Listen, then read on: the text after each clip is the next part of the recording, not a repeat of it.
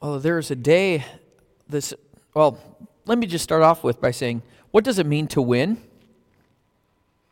you know what it means to win? Do you have a definition in your mind? Can you picture that? Some of you are shaking your head. Some of you, yes, no. Well, let me tell you, I know what it means to win. At least I thought I did. I went to my son's track meet this last week.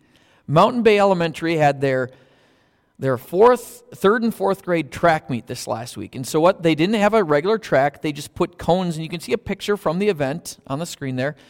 And so they, they put up cones and they, they had the two lap race, a very precise measure of exactly two laps. Uh, they had a 50 meter dash, they had a 50 meter hurdles, they had the softball throw, you know, all the things that elementary kids might do. Well, I was just there to enjoy the day and cheer my son on and you know let him know and and David did just super. And I happened to be recording. I recorded his 50 meter dash, and the way they did is they had heats, and then the top one from each heat would go to the finals. So I recorded it. David won his heat, so that's great. So I'm just cheering him on. He won. And they got done with all those heats, and they went to, you know, got ready to run the kids for the final. And you wouldn't believe it. They took a different kid from my son's heat to run in the race, in the final, than my son. This is crazy. This is, should not be. This is unjust. This is not fair. And I have video proof on my phone that this is not true. So I, in this, this thought crossed my mind. Well, I can go down there. I can talk to the race officials. I can even show them the video they have it wrong. The wrong person is running in the final. You, you can't have that. And then I thought for a second do you want to be that parent? So all the parents are sitting in their lawn chairs on the side of this thing. Do you want to be that parent that walks down to the race official who, who also doubles as principal of the elementary school when he's, you know, not timing races and tell Mr. Phelan, Mr. Phelan, you got it all wrong. My son should be in the final, not that kid. And explain that that kid should pull him off the line, put my kid in there. That's just ridiculous. I, as soon as I thought that, uh, uh, where it would go, I mean, there's the thought in my mind okay, winning, my son won the race, he should be in there. As soon as I go there, then I'm like, oh, that's just, do you want to be known as that parent? Now remember, this is what this, tra- this is not the state finals. This is not even the school district final. This is the Mountain Bay third and fourth grade race. And so it probably probably is a different set of things. Why were they running those races that day? Was it to see who would go, join the Olympic team? Who would be going to Beijing or wherever the next Olympics are? No, it was it was a fun day out. There was no need for someone like me to go to, as much as I wanted to. I wanted my son to win. But what was the point that day? What was the whole idea behind what they were doing? Well, was to enjoy a beautiful day out, to give kids a chance to run. And finishing first is fine. But per- perhaps something else, something else besides that was really about winning that day. What I've learned is, and I've seen this in life, is two people can be at the same event. Like I could be at that race and I could be so agitated and angry. My son, I found this welling up. I was like, this is unjust. This is unfair. I can watch that same event. Someone sitting right next to me can see the same thing. Oh, look at the kids are having a great time today. Isn't this wonderful? Two people seeing the exact same event. Now, don't get me wrong, there's a time and a place, like for if, if you've won something, if you earned something, you should, you know, stand up for your rights. But what was the point that day? I think it's important to remember what we're doing and why we're doing it. In 1 Corinthians chapter 9, we'll be looking at there's a word that Paul uses six times. It's almost like he's saying, on you got to I want you to keep this in mind. But what he has us keeping in mind might be different than what we have in mind. So, what really matters? How will we win? We're going through a, a series over the summer to understand a little bit better what Bethany is about. And we're calling the series Foundations, and it's based on a shield that our, our vision framing team put together. And just walking you through a little bit, Hebrews chapter 10, 24 and 25 are some verses we felt reflect who Bethany is. Let's, let's continue meeting together. Let's gather together. Let's meet with one another. We have a candle. I'd like to light that right now if you were to stick around for second service, you're going to hear about a person that shared their faith with something very dear to them, and their life is forever changed. If this would even light, we'll do that. Then there's uh, a statement. These are the things that we say we're about. We're crossing boundaries to connect people to the life giving God and to experience transformational community. We're going to be walking through the summer all what this is about, but we'll be focusing specifically at that first line there crossing boundaries. And we're going to end up with what this is, if you could narrow it down to just one word, it's about relationship. So we're going to today drill down into just this one concept crossing boundaries. There's a fact that I came across, and Pastor Kim shared a little bit about this last week. Just a reminder, something to think about. In the next 20 years, which I realize that's a long time, but 20 years, there's going to be 5,400 new people coming to our area, right around Bethany Church. Bethany, or the, the community that we're living in right now, is about 10% of Marathon County's population. In 20 years, it's going to be about 30% of the population. There's going to be lots of people coming to our area. Will they understand what this gospel message means? And today we're not talking necessarily about a track and field day. We're talking about something different than that. We're talking about life and what matters most. Today, many people are no longer going to church. Think about this weekend. What's, what's on our list of things to do this weekend for most Americans? Probably grilling out, probably seeing their families. Some people, I think, will be remembering our veterans, people that have died for our country. But church is not necessarily on the top of the list for most people. People have lost their connection with the Lord. So why aren't people looking why aren't people looking to church? I think they look at a place like this and they say, "Well, this is all the perfect people are. All of you are the perfect people. You don't have any why would I want to go to a place and be reminded how imperfect I am? Or maybe people have had uh, an experience at a church where they're all hypocrites. At least that's what they think in their mind. They say one thing and do another. And can we be honest? Does hypocrisy happen in churches?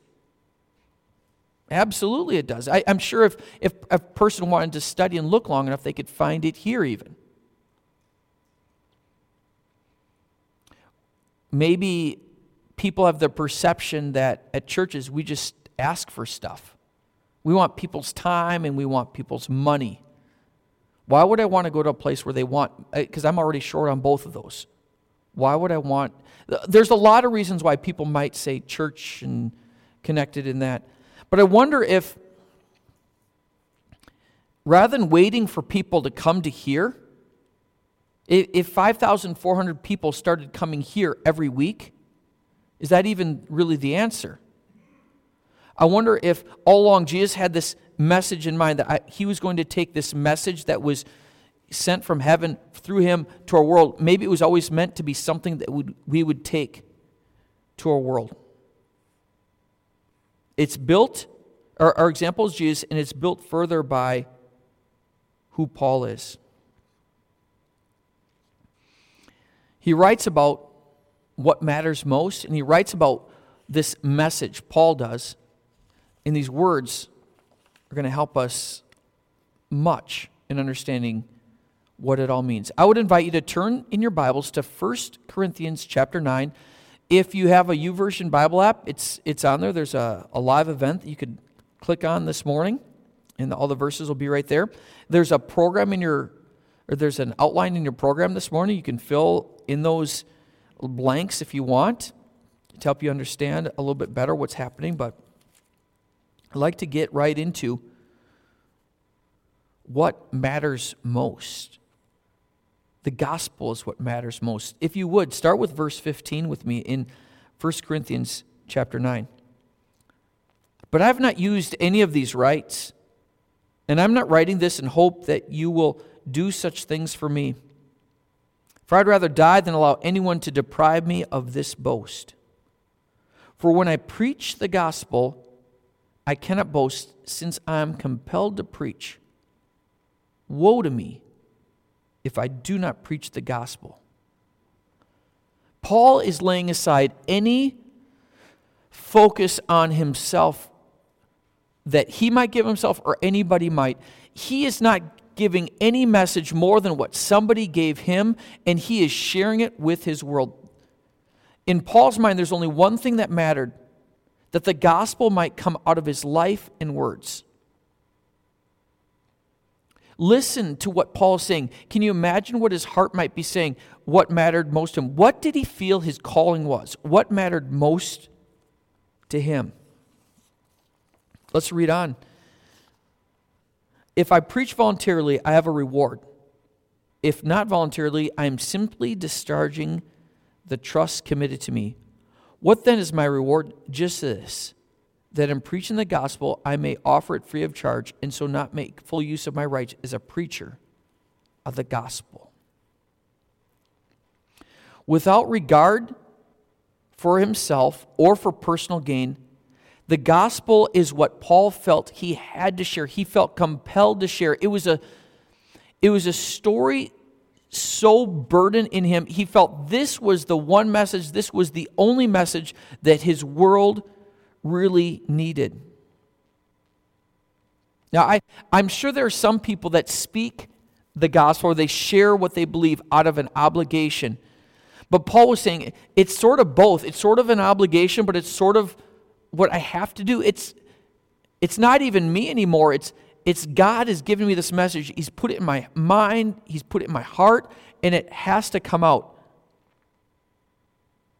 It's far more powerful than just something a person might know. It's something that they just, it wells up inside of them. It's something they live. Think about this for like an example in real life. Do you know someone that loves something so much that if you were, you know that if you were to ask a question of them in their particular area, they would love to tell you more about it? We joke in, in my family a little bit about if you want to make my mom happy, just go to her house and ask her, Could you show us your flower beds? Can I just tell you, my mom would love to take all of you, if you're not busy this afternoon, drive over to Bloomer. She would love to show you her flower beds. All right, just, just do that. I, another acquaintance of mine, he manages a, a sports complex. He keeps track, his job is to keep track of grass. Would you like that to have your, your job be keeping track of grass. So, what he does is takes care of grass. That's what he does for a living. If you were to ask him, and I did this this last week for a project I'm working on, I asked him, How do you manage grass? And he went 20 minutes later, he's telling me all about, oh, you, you first aerate. And then you, you, you do the aeration first, make sure you're marking your irrigation heads, and then and then and then you you have all that seed that you're going to put down. So you put the seed down, but then you got to drag it, otherwise the seed won't go where it's supposed to go. And then you have to put this certain fertilizer on, and you can use phosphorus only two times. Our state has laws against using phosphorus, but you can use it when you over. So he's just going on and on into the nuances and details. Do you have to talk him into saying something? No. He just wants to share about these things. Paul knew the gospel, and it's the only thing that he really felt compelled to share about. Now, we know some things about Paul. We knew he was a tent maker. We knew that he was a Pharisee of Pharisees. He, we know a few details about Paul, but the only thing that mattered to Paul was that the gospel was shared. A question would be, would be good for us. First of all, do we know the gospel? Do we know what this message means? Do we understand it? And where does it stand as far as things we might share in our life? What are the things we're thinking about? Maybe a good prayer for us this morning would be God, give me that passion that Paul had to share this gospel message with my world and my life. I think most of us, if we're honest, would say, I, I don't really think about it that way. I'm sure I might know the gospel. I might even love the gospel. I might even have shared the gospel at some point, but is this something that so wells up in me I have to share it? Uh, uh, just this desire? The gospel matters most. Let's talk about what the gospel is. Mark Twain said once the reason why things are the way they are is God made humans on the last day at the end of a long week. I'm not sure if that's true or not, but um, it does explain some things. But people have faults, we have issues. Can you think of an issue that your world has? We all have them, right? But our biggest issue, and the thing that everything in this life points to, is that we have faults that we cannot fix. We have issues that have no solutions. And the biggest one is death. The biggest one that we have no answer for is there's sin and there's death. We are falling to pieces inside and out. Our bodies are, as well as our world around us. Just think about for a second what's probably going to, going to be if you decide to listen to the news today and maybe you maybe you will maybe you won't but there's just issues everywhere and depending on your perspective something is really bad god knew the issues that we would face and said i'm going to offer a solution he offered us christ and we are also designed to share it Think about what you share. If you were to share some news, if you have a social media account, what do you share on your account? What gets reposted? What do you, if you turn on the radio, what do you listen to? If you're watching the television, what kind of news are you going to hear? Starting with social media, what do you repost? You repost or reshare. You write down the things that you believe are important to you. If you listen to the news on, the, I guaranteed if you turn on the news today, what are you going to hear about? Mr. Trump, right? You're going to hear about him. You might hear about the economy. And then you're going to hear people say, oh, because of this, this is bad, or because of that. Maybe you'll hear about climate change. What Paul was trying to say in this is, you know what's really most important? You, I, it, it, he does, I don't think Paul would discount Mr. Trump or the, the world around us, what he would say is, I, I get all that. I understand. But you know what really matters? The gospel. Four times he says gospel, but he, he, he, he says it in such a way the gospel to be shared. It's not just something that is, it's something to be shared. It's the news that we most need to bring out to our world.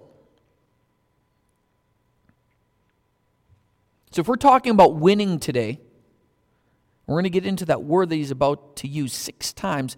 But before we get in, into that, the foundation of what, what it's about in this passage in Crossing Boundaries is all about the gospel and what that all means. Let's read now where this word win comes from. Follow along as I invite you to follow along as I'm going to read this next section in 1 Corinthians 9 and look for that word win.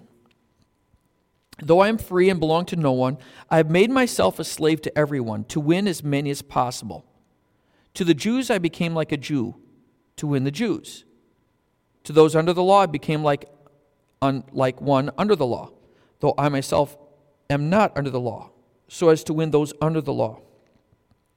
To those not having the law, I became like one not having the law, though I am free from God's law, but I am under Christ's law, so as to win those not having the law. To the weak, I became weak to win the weak. I have become all things to all people so that by all means I might save some.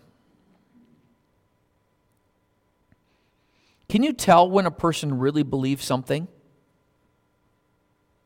How many of you, you don't have to raise your hand, but how many of you think you can pretty much judge people if they, they're legit and they're true or they're not?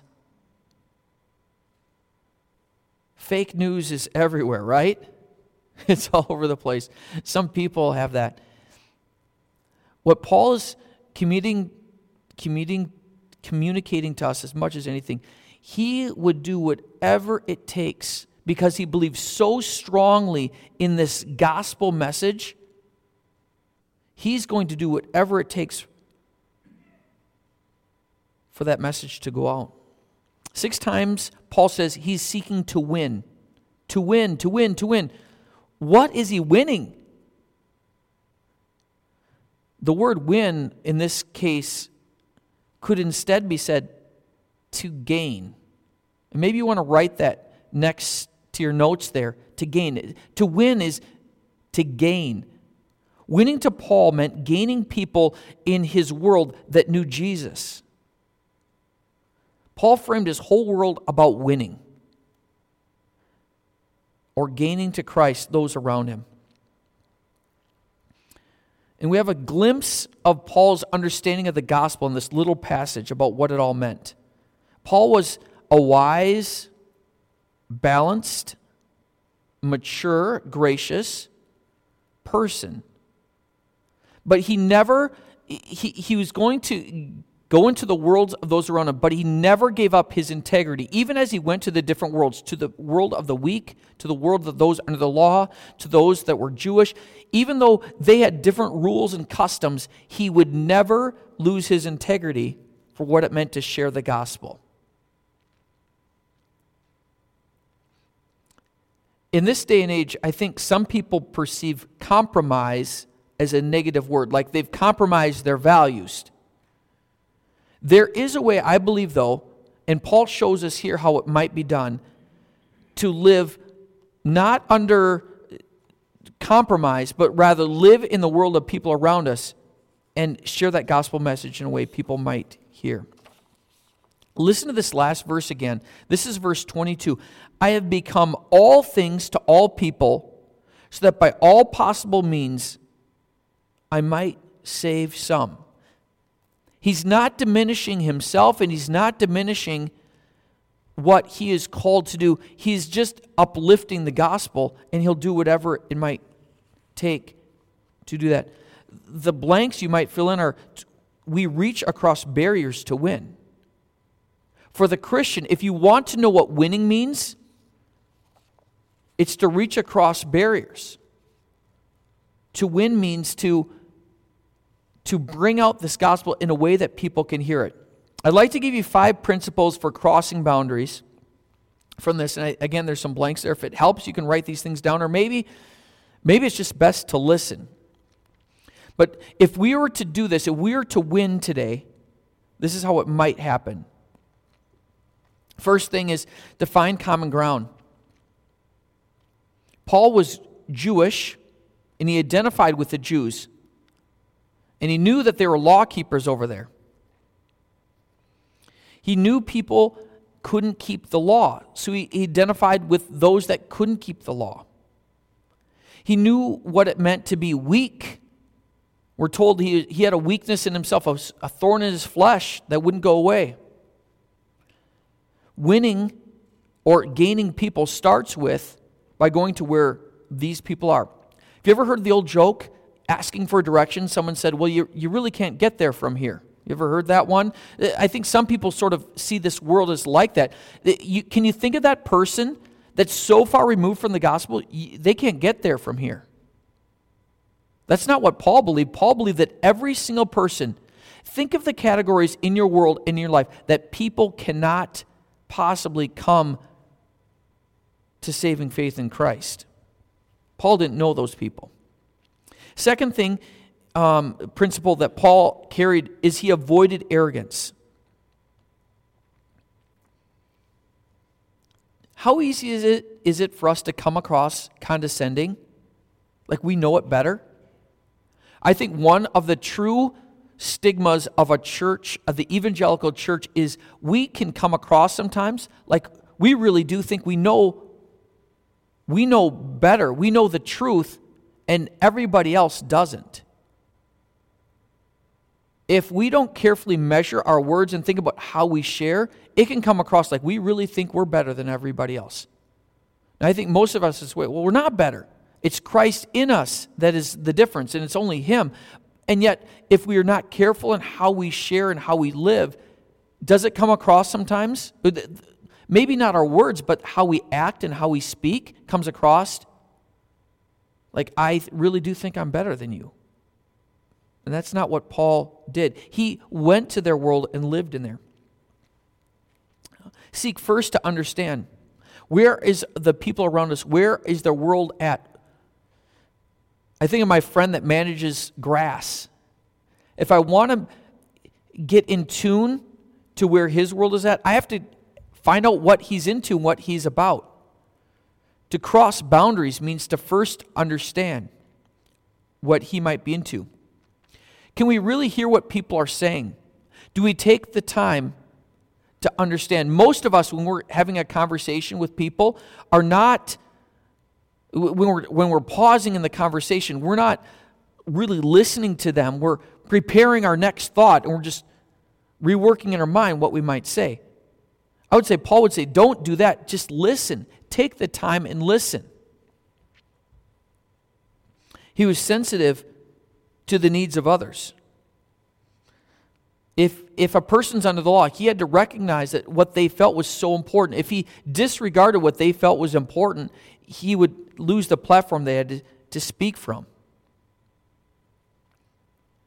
Paul laid aside everything in his world so that he could bring the gospel message into the way that they could hear it and understand it. So, all these things, if you look at the first four things that are said there, it's all about how he might act, how he might behave.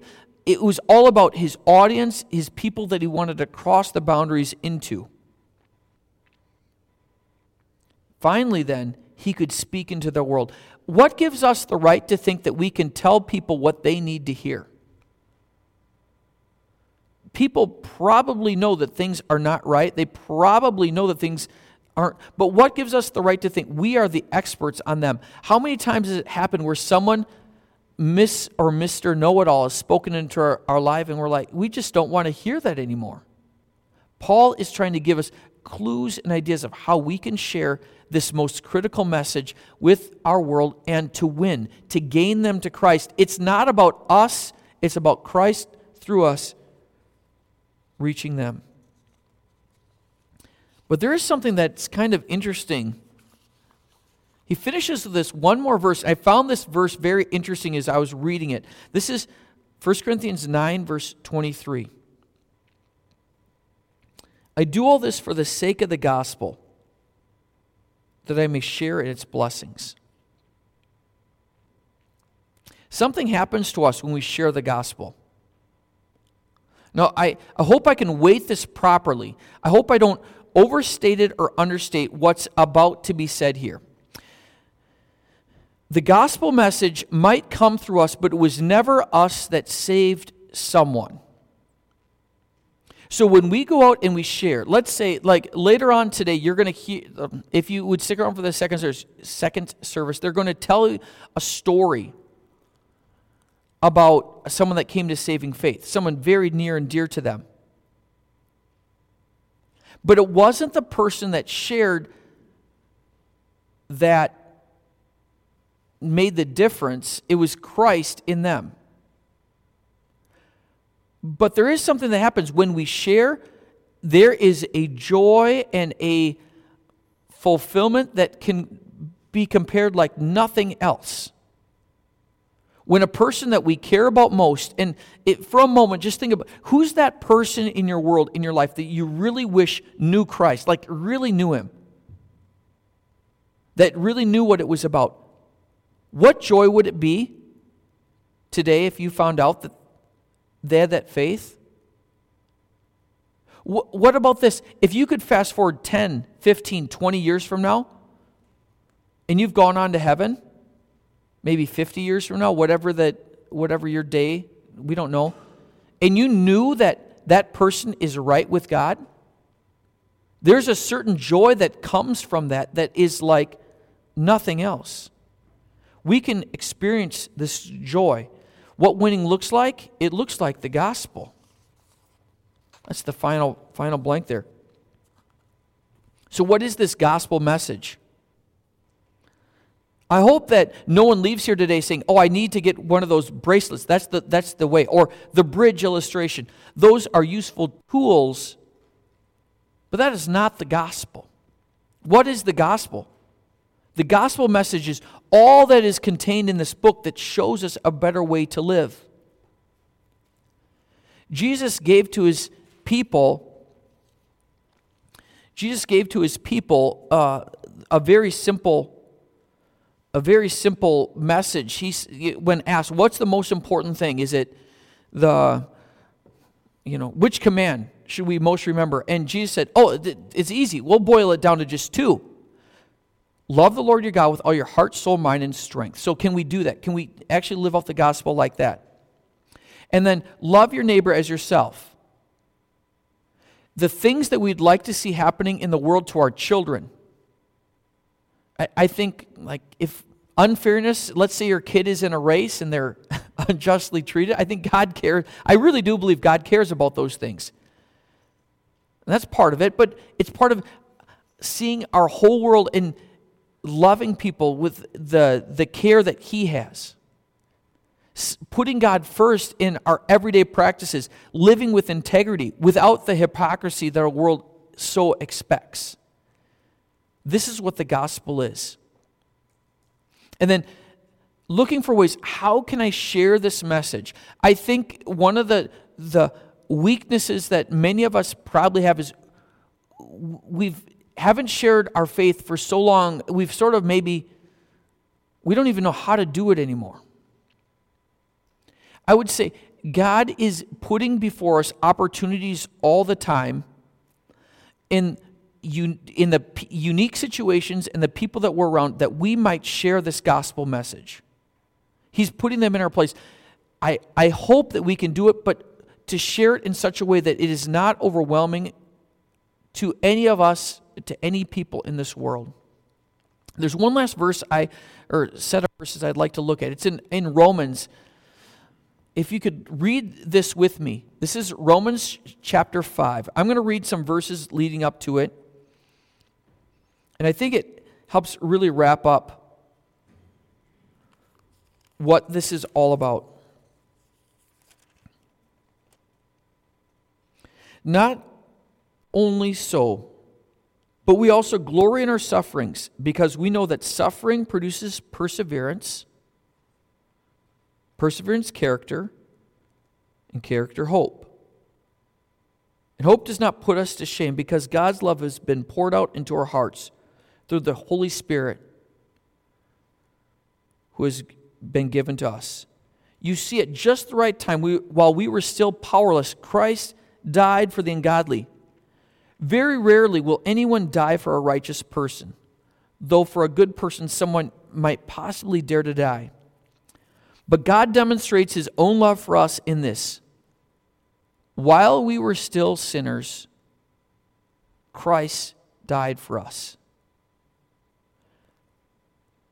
The, the, shield and what we're doing at Bethany, I don't really think it's a new message, but maybe we're trying to refresh and renew in our minds what this message has always been all along that Christ knew that we were lost and we needed something. And the only way he knows how to share that with our world, or not the only way he knew, the way he, he knew it needed to come to our world would be it's going to come through people like you and I to share it. And it was so important to him that Christ would even die for that to happen he would even die. That's how far he would go for this message to go out. If there's a weekend of the year, maybe it's this weekend to remember, it's Memorial Day weekend. What would someone, why would you bother to die? I, I go back to my Uncle Dick and I, and I think back if you were in that, if, if Dick was in that jungle, was he thinking about all the things? Was he weighing on a balance? Officer Crowley? Was he a good person? Was he a bad person when he went out to save him that day? Oh, he did these good things. Oh, he's he's a really good dad or or I, I can't imagine that those that line of thinking went through his mind, right? Why would you do that? Why would you go out and help someone? Because it's just the right thing to do.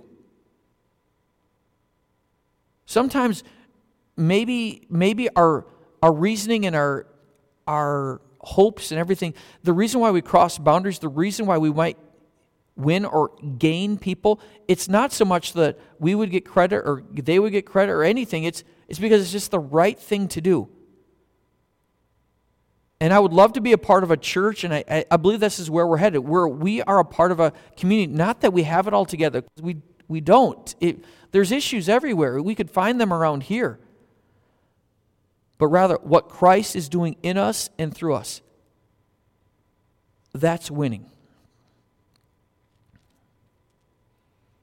I, I just think and praise God that He has chosen to work through people like me because I, I wouldn't have had it on my own. We're going to watch a video. I think, Dave, you have the video. Video's queued up. We're going to watch a video, and then I'll just have a few closing remarks.